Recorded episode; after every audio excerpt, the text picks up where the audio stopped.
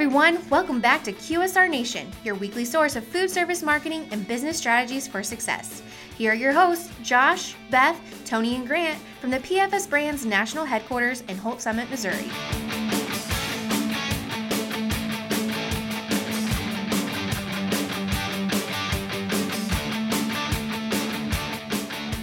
Everybody, welcome back to QSR Nation. As always, we have Josh, Grant, Grant, Beth, and Tony here at the PFS Brands National Headquarters in Holt Missouri to talk about food service marketing and business strategies for success.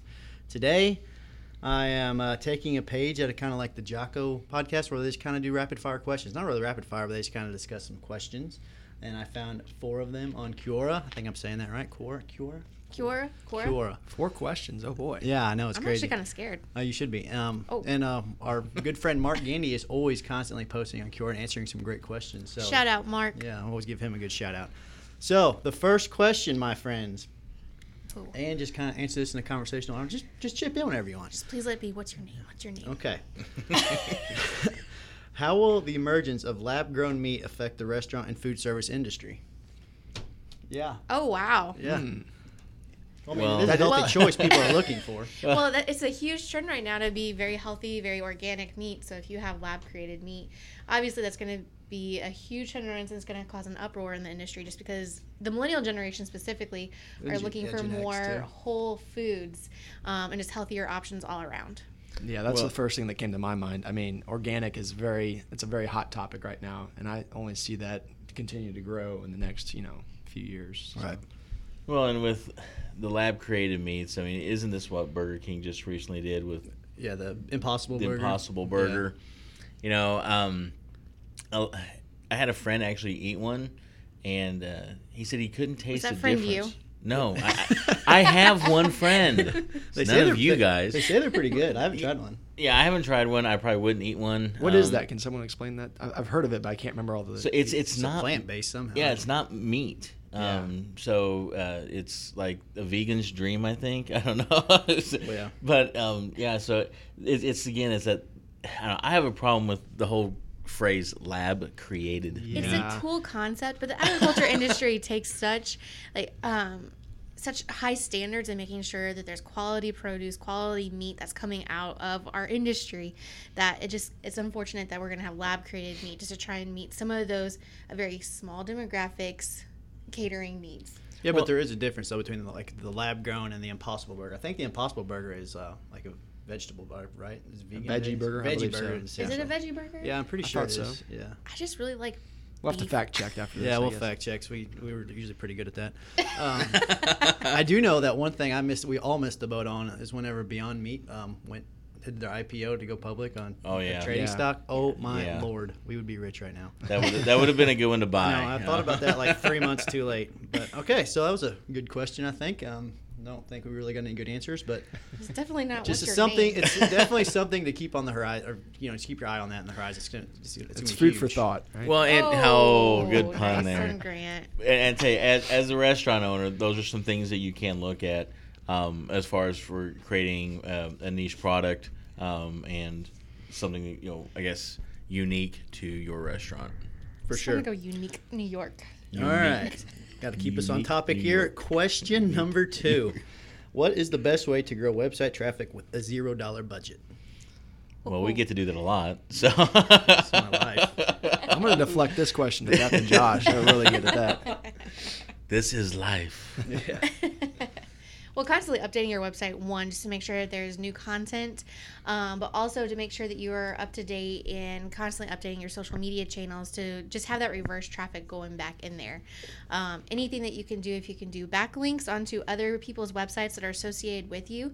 Um, for example, for us with PFS Brands, we do a lot with our wholesalers, making sure that we have information on their website that that way people can, who's visiting their website, can come back to ours. Yeah, for sure. There's a ton of ways to do it. Um, obviously, it's been said this for the last 10 years content's king, and it's all, it's all going to video content too. But having good content out there that's structured properly as well, so Google can actively crawl that and get it actually on their site and ranked well, is also, also huge.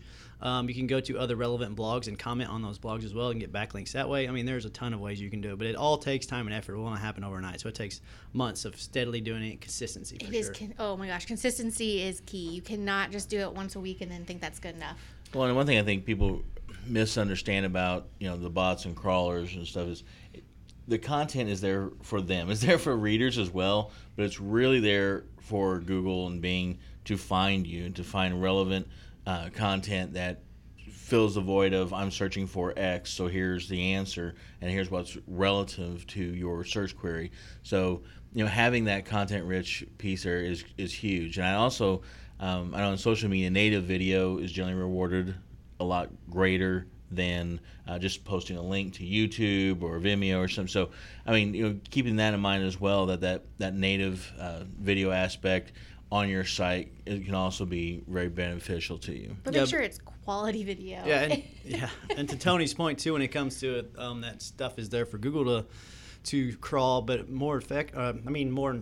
In fact, it's actually there. You, you want to create quality, valuable content that your readers will actually use because Google is constantly updating its algorithms to give the best user experience for people searching for that content. They want it to be super relative and super to the point for those searchers. So, quality, valuable content. yes.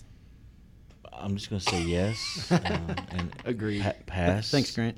Um, all right, Oh, I didn't realize Grant was here. Tony, Tony beat me to my point about the video advertising on Facebook, or not the videos Yeah. on, on social media and stuff like that.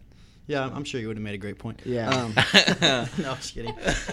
All right, question, question number three. This this is, by the way, this is going well. I'm so happy we decided to do this today. It's not too bad. All right, question number three. If you didn't know anything about running a restaurant, which was basically me before I started working here, if you didn't know anything about running a restaurant and a dying relative left you one, would you sell it? yes. Question number four.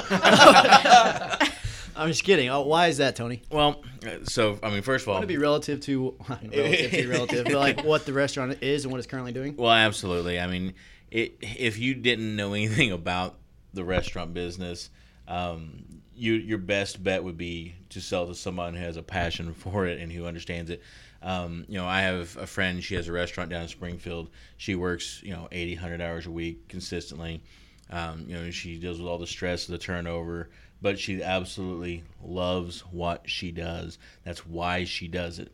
And if someone just left you something, in my opinion, if it isn't something that you love and then you're in the restaurant industry, you're better off just to, to sell to someone uh, who can actually make a good, strong run in it and, and give it the, the constant attention that it's going to need and require and the dedication and sacrifice that it is going to require.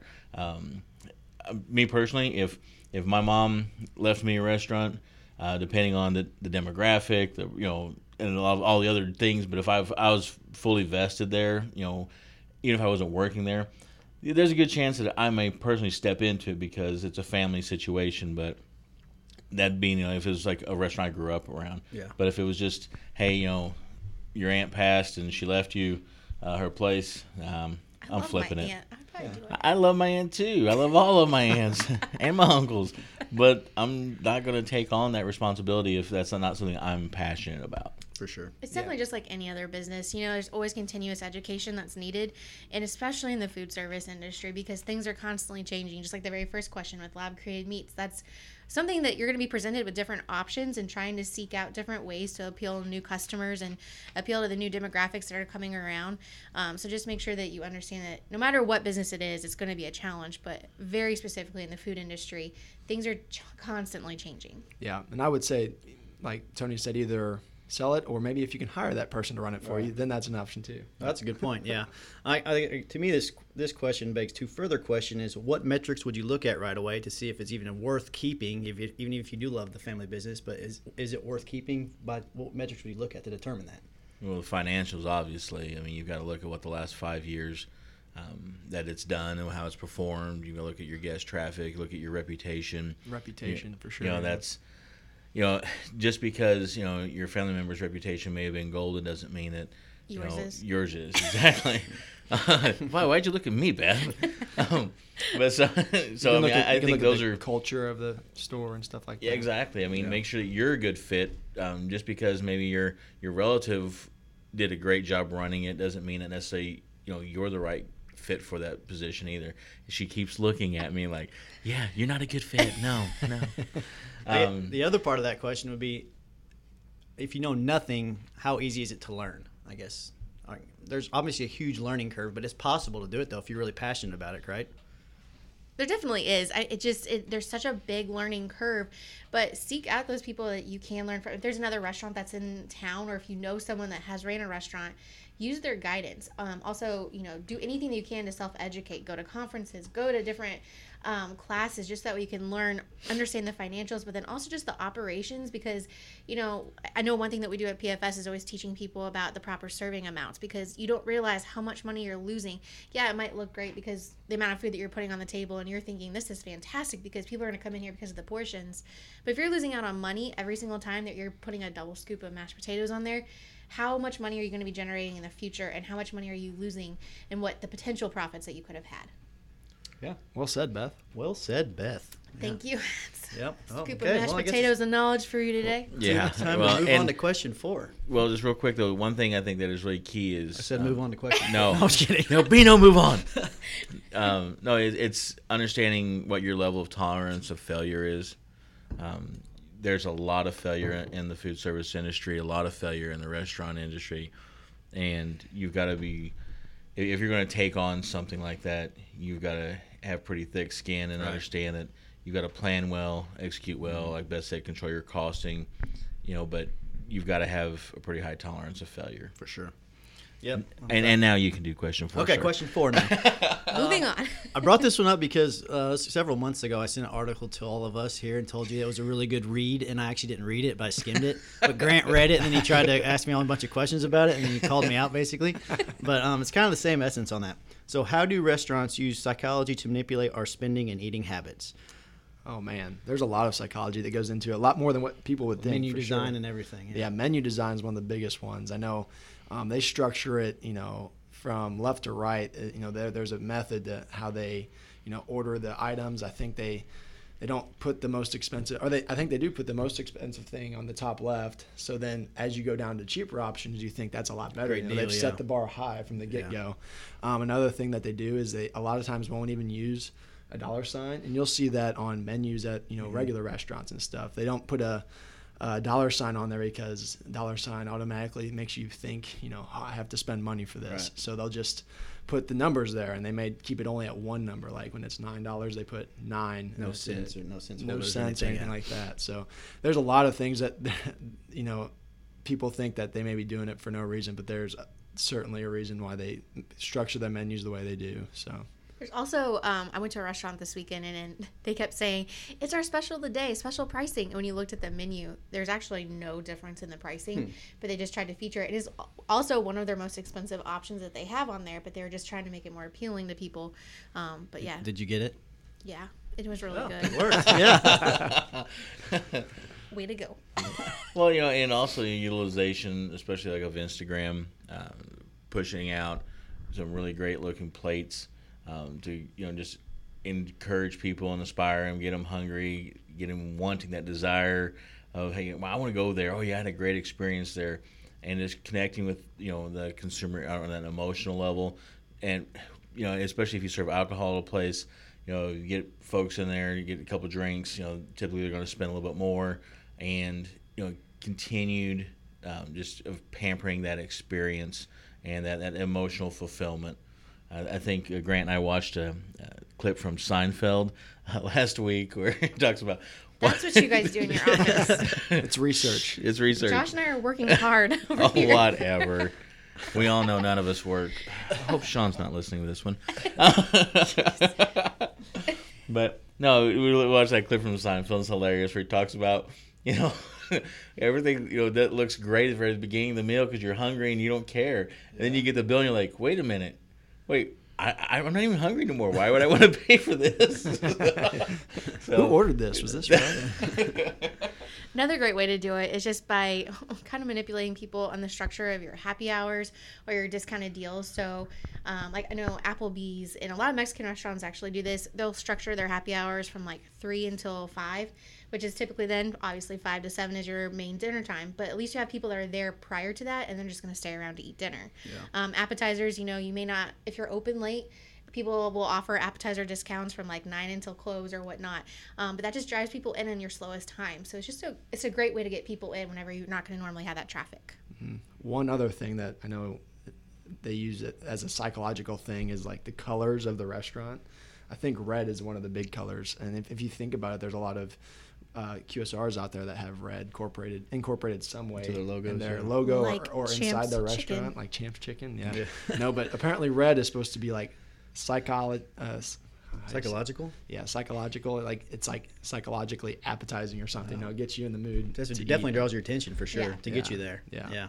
I know. Um, I will include a link to that article that I sent to all of us, and I actually might read it this time. so, um, but it's a good one. I mean, that one really dives into Starbucks. Um, so and how they lay out their menu and how everything is thoroughly planned and like there's a science behind it. It's kind of crazy. Can we just get the Grant Cliff Notes version?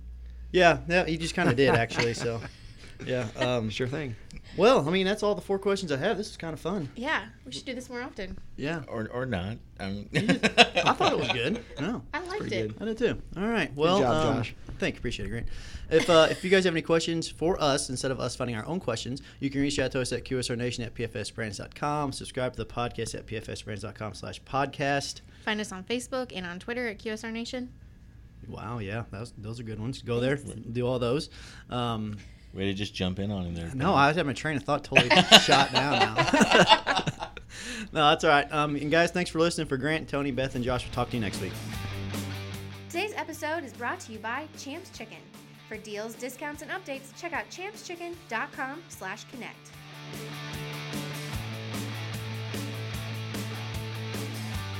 Be sure to stop by next week for another episode of QSR Nation. And be sure to check us out online at pfsbrands.com forward slash podcast.